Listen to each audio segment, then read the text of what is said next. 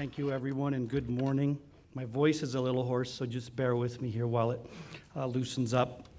It's a pleasure to be here and a real privilege.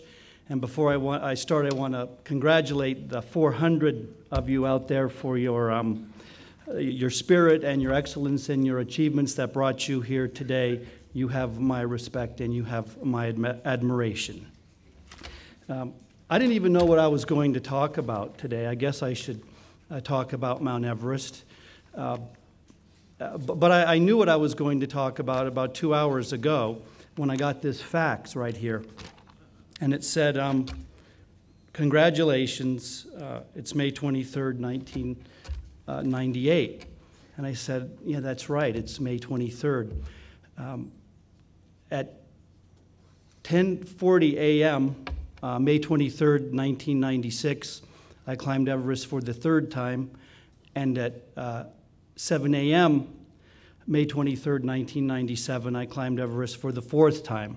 So it's a good day to talk about Mount Everest. Yeah. Okay. And what I decided we were going to talk about today is a little bit about Everest, but a lot more about uh, what I call the motivation of uncertainty and the human spirit. And uh, because the motivation of the uncertainty is the answer to why uh, uh, I decided to make an IMAX film uh, on Mount Everest. Uh, a, a gentleman came to me, Greg McGillivray, in February or March of nineteen ninety-four with this idea to take this huge camera, uh, which was then an eighty-pound camera, to the top of the world's highest peak, and that peak is twenty-nine thousand twenty-eight feet high. And uh, I told him right off the bat it was impossible, uh, because it was impossible. Um, I know Everest to be a place where we cut our toothbrushes in half uh, to save weight. When you climb above twenty-five thousand feet, you're breathing uh, almost one-third of the oxygen you're breathing here. It's very, very difficult just to put one foot in front of the other.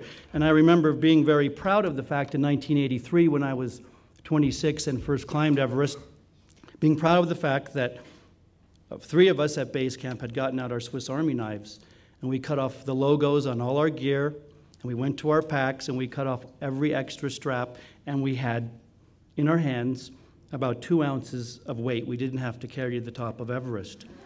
And so here was a gentleman who wanted me uh, to take a forty-two-pound camera, uh, which needed uh, twenty pounds of film and eighteen pounds of batteries, to the top of a place where we cut our toothbrushes in half to save weight. Uh, so why did we do it? Um, because we didn't know we could do it. You see, I'd climbed Everest twice. I wasn't even sure I could climb it for a third time. Um, but I sat around thinking about it, and I thought if we could get this camera light enough and small enough, we'd have a chance. There would be no guarantee whatsoever that we could pull it off. But Uh, there would be a chance. And you see, there's a certain type of individual in, in life, and I think there's four hundred of them out here in the audience right now and many others, uh, that, that like a challenge um, and, and, and, and to like uh, to go out onto uncertain terrain. And so we thought about uh, many things. Was this uh, project worthwhile? Um, why should we do it? That's important too. It just wasn't a challenge. You can find many, many challenges in life that aren't worth a hill of beans, but you can find uh, good challenges that uh, demand uh, your excellence and your expertise. And, and I, I put together a team, uh, a team of people who also uh, believe in the motivation of uncertainty, of going out into the world and trying things you, you don't know uh, you can do. Uh, and that's about excellence, you see, because if you want to go through life Uh, not challenging yourself and, and pushing and not pushing your limits and not testing your, yourself, well, that's fine, but I can uh, guarantee you it will not be a very rewarding life. Um, it just won't be. As, as you move out here into the world in the next five or ten years, I hope you will find things to do uh, that you don't know you can do, because you know you'll find out what you're made of. Uh, you'll find out if you're good enough. And you'll find out if uh, you have what Tom uh, sorry, uh, Tom Wolfe calls uh, the right stuff. And I think uh, most of you uh, here have that. So that's a story about why we went off to climb Everest, not to be cold, not not to uh, be in that thin air, uh, but for the challenge, you know, and, and to learn about about yourself. It's it's uh, it's difficult up there, and you can find out some very, very good things at times, and we all find out things we're not very happy with, and and we and and that's called self-awareness, and we get better and we move forward in life based on, on that self-awareness. So let me tell you about the human spirit now. And that goes back to May fifteenth, nineteen ninety-six. And here we had this tremendous challenge in front of us. If that wasn't enough, you know, a forty-two pound camera to the top of the world's highest peak, we now had uh, eight dead people uh, in front of us. There had been a storm. Inexperienced people were caught very, very high on the mountain. Um, probably a lot of them had no place uh, being there. They hadn't heeded Alexander Pope's warning that a little learning is a dangerous thing. And we went up, we stopped filming. Who would film in a situation like that? These were our friends. Now, five died on the south side, three died on the north side. And on the south side, that would be Doug Hansen, tiny Japanese woman, Yasuko Namba, uh, Rob Hall, the leader of the New Zealand team, Scott Fisher, the leader of the American team, and Andy Harris. And um, we went up and, and helped, and we came down with the team, and we brought down Beck Weathers, uh, by the way, who later lost both his hands, a terrible price to pay for his mistakes up there. But we were now in base camp, and um, I could speak for myself and say I was terribly frightened. You know, I knew this mountain well. Um, um, it was a very humbling experience, you know, to have those people die up there. It wasn't, it wasn't necessarily about the three clients that had died. I felt badly about that, but it was about Rob and Hall, uh, Rob and um, Scott, because they were my friends and they were my peers, and they had the same level of experience. And those good, strong men had, hadn't made it through that, that evening. And you sit there and you say, well, there, but for the grace of God uh, goes I. And, um, and so we had a lot of thinking to do at that moment.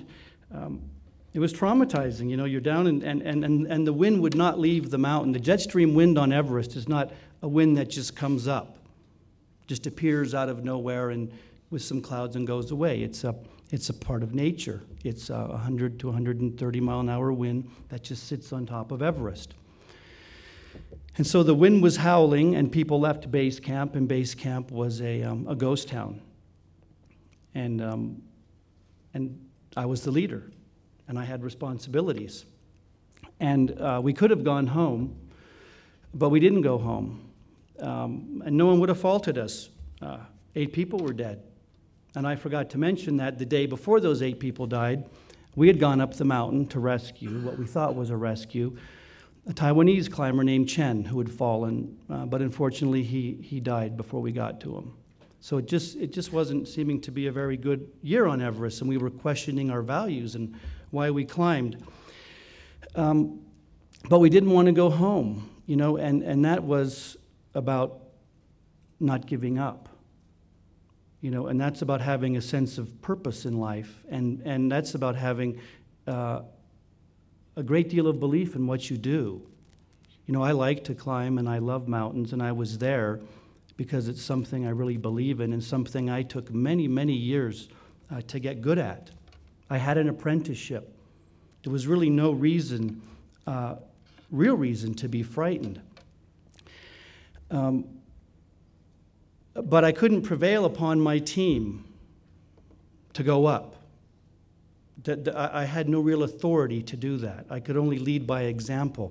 And there would be no strength in that decision. You can't order people, and they wouldn't go anyway. They're too talented and too independent to go back up a mountain if they didn't want to go, because they, their heart's not in it. So we sat around, and, and we thought, and we thought, and then we decided that, um, that we would uh, go back up, mostly Uh, because of this wonderful enterprise we had in, been engaged in, and we were still driven by the motivation of uncertainty. Could we do it? And now, could we do it in the face of this terrible tragedy? And um, That's about not giving up. And you inevitably are going to have many trials and tribulations in your lives. You're very young, and maybe you've already had some. Uh, and you're going to face adversity, you know? And that's when you find out what you're made of, and that's what you find out what your true character is. And um, uh, my message to you then is um, remember the importance of, of not giving up and uh, keeping your eyes on the prize within reason, and if that prize is a good prize. And for us, it wasn't just climbing Everest that year with that camera. It was it was a kind of redemption, you know. It was rescuing uh, what that mountain meant to us, you know, and bringing it uh, back, and not running away, frightened uh, by the mis- uh, frightened away because of the mistakes of others. Um, so I think I'm probably uh, up on my time here, and all I want to say to you is. Um, You, you do have, you've heard this a thousand times, but a potential uh, to make a difference out there in the world. And because you're here, uh, we know you, you do have uh, the right stuff. And so what we really need from you in the future is um, to show us your spirit and to show us your excellence. Thank you very much.